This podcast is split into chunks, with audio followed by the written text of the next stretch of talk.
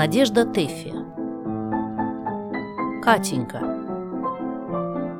Читает Екатерина Маловичка. Дачка была крошечная, две комнатки и кухня. Мать ворчала в комнатах, кухарка в кухне, и так как объектом ворчания для обеих служила Катенька, то оставаться дома этой Катеньке не было никакой возможности, и сидела она целый день в саду, на скамейке качалки. Мать Катеньки, бедная, но неблагородная вдова, всю зиму шила дамские наряды и даже на входных дверях прибила дощечку «Мадам Пороскове. Моды и платья». Летом же отдыхала и воспитывала гимназистку дочь посредством упреков в неблагодарности. Кухарка Дарья зазналась уже давно, лет десять тому назад, и во всей природе до сих пор не нашлось существа, которое сумело бы поставить ее на место. Катенька сидит на своей качалке и мечтает о нем. Через год ей будет 16 лет, тогда можно будет венчаться и без разрешения митрополита. Но с кем венчаться-то? Вот вопрос. Из дома доносится тихое бубнение матери. И ничего, ни малейшей благодарности. Розовый бракар на платье купила, сорок пять. Девка на выданье, гудит из кухни, избаловавшись детства. Нет, коли ты мать, так взяла бы хворостину хорошую. Самих бы вас хворостиной, кричит Катенька и мечтает дальше. Венчаться можно со всяким, это ерунда. Лишь бы была блестящая партия. Вот, например, есть инженеры, которые воруют. Это очень блестящая партия. Потом еще можно выйти за генерала. Да мало ли за кого. Но интересно совсем не это. Интересно, с кем будешь мужу изменять. Генеральша графиня Катерина Ивановна дома, и входит он в белом кителе, вроде Середенкина, только, конечно, гораздо красивее, и носом не фыркает. «Извините, я дома, но принять вас не могу, потому что я другому отдана и буду век ему верна». Он побледнел, как мрамор, только глаза его дивно сверкают. Едва дыша, он берет ее за руку и говорит. «Катя! А, Катя! Это ты с тарелки черносливину взяла, а?» Мать высунула голову в окошко, и видно ее сердитое лицо. Из другого окошка подальше высовывается голова в повойнике отвечает. «Конечно она! Я сразу увидела. Было для компоту десять черносливин, а как она подошла, так и девять сделалось. И как тебе не стыдно, а? Сами слопали, а на меня валите, — огрызнулась Катенька. Очень мне нужен ваш чернослив. От него керосином пахнет. Керосином?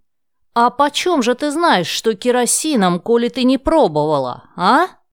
Керосином? Ужасается кухарка эдакие слова произносить.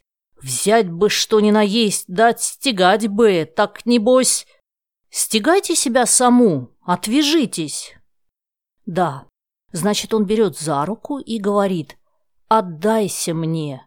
Я уже готова уступить его доводам, как вдруг дверь распахивается, и входит муж. «Сударыня, я все слышал, я дарю вам мой титул, чин и все состояние, и мы разведемся.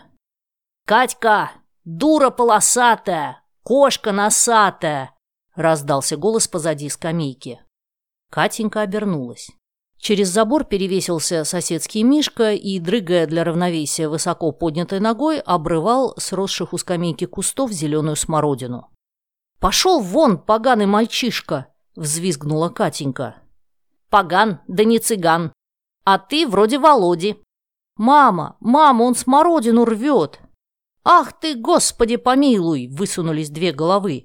Час от часу не легче. Ах ты дерзостный, ах ты мерзостный. Взять бы хворостину хорошую. Мало вас видно в школе порют, что вы на каникулах под розгу проситесь. Вон пошел, чтобы духу твоего. Мальчишка спрятался, предварительно показав для самоудовлетворения всем по очереди свой длинный язык с налипшим к нему листом смородины. Катенька уселась поудобнее и попробовала мечтать дальше, но ничего не выходило. Поганый мальчишка совсем выбил ее из настроения. Почему вдруг кошка носатая? Во-первых, у кошек нет носов, они дышат дырками. А во-вторых, у нее, у Катеньки, совершенно греческий нос, как у древних римлян. И потом, что это значит? Вроде Володи. Володи разные бывают. Ужасно глупо. Не стоит обращать внимания. Но не обращать внимания было трудно. От обиды сами собой опускались углы рта, и тоненькая косичка дрожала под затылком. Катенька пошла к матери и сказала. «Я не понимаю вас. Как можно позволять уличным мальчишкам издеваться над собой? Неужели же только военные должны понимать, что значит честь мундира?» Потом пошла в свой уголок, достала конвертик, украшенный золотой незабудкой с розовым сиянием вокруг каждого лепестка, и стала изливать душу в письме к Мане Кокиной. «Дорогая моя, я в ужасном состоянии. Все мои нервные окончания расстроились совершенно. Дело в том, что мой роман быстро идет к роковой развязке. Наш сосед по имению, молодой граф Михаил, не дает мне покоя. Достаточно мне выйти в сад, чтобы услышать за спиной его страстный шепот. К стыду моему, я его полюбила беззаветно. Сегодня утром у нас в имении случилось необычное событие. Пропала масса фруктов, черносливов и прочих драгоценностей. Вся прислуга в один голос обвинила шайку соседних разбойников.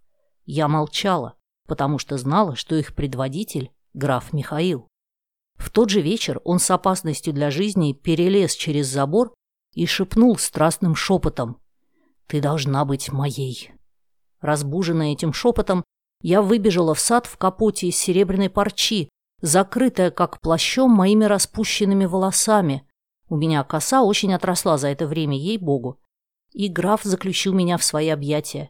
Я ничего не сказала, но вся побледнела, как мрамор. Только глаза мои дивно сверкали.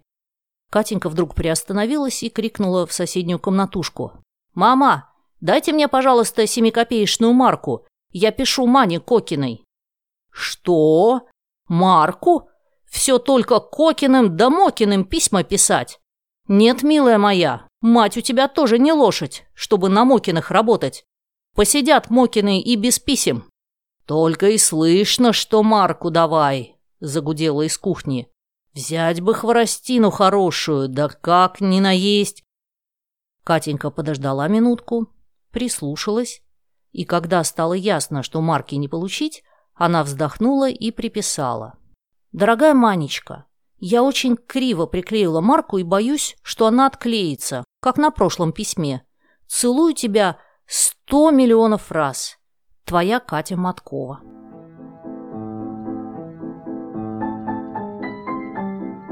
Спасибо, что послушали эту аудиокнигу. Если вам понравилось, подпишитесь на мои каналы «Слушатель» и «История о песнях» в ваших любимых приложениях и в Телеграм. И, конечно, поделитесь с друзьями.